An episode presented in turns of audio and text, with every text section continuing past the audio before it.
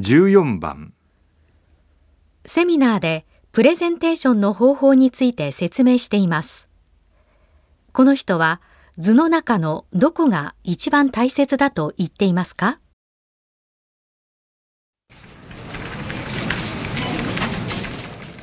えー、プレゼンテーションに含まれる主な要素としては、この図のようなことが考えられます。まず、プレゼンの流れを決めるシナリオ。それから、聞き手の背景の分析。聞き手とのインタラクション。そして、配布資料の4つです。そこで最も大切なのは、プレゼンを一方的にダラダラ行わないということです。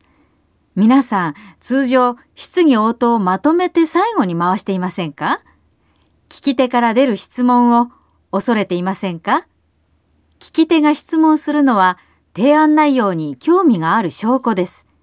質問は話の節目ごとに適宜取り上げ、その場その場で答えた方が効果的です。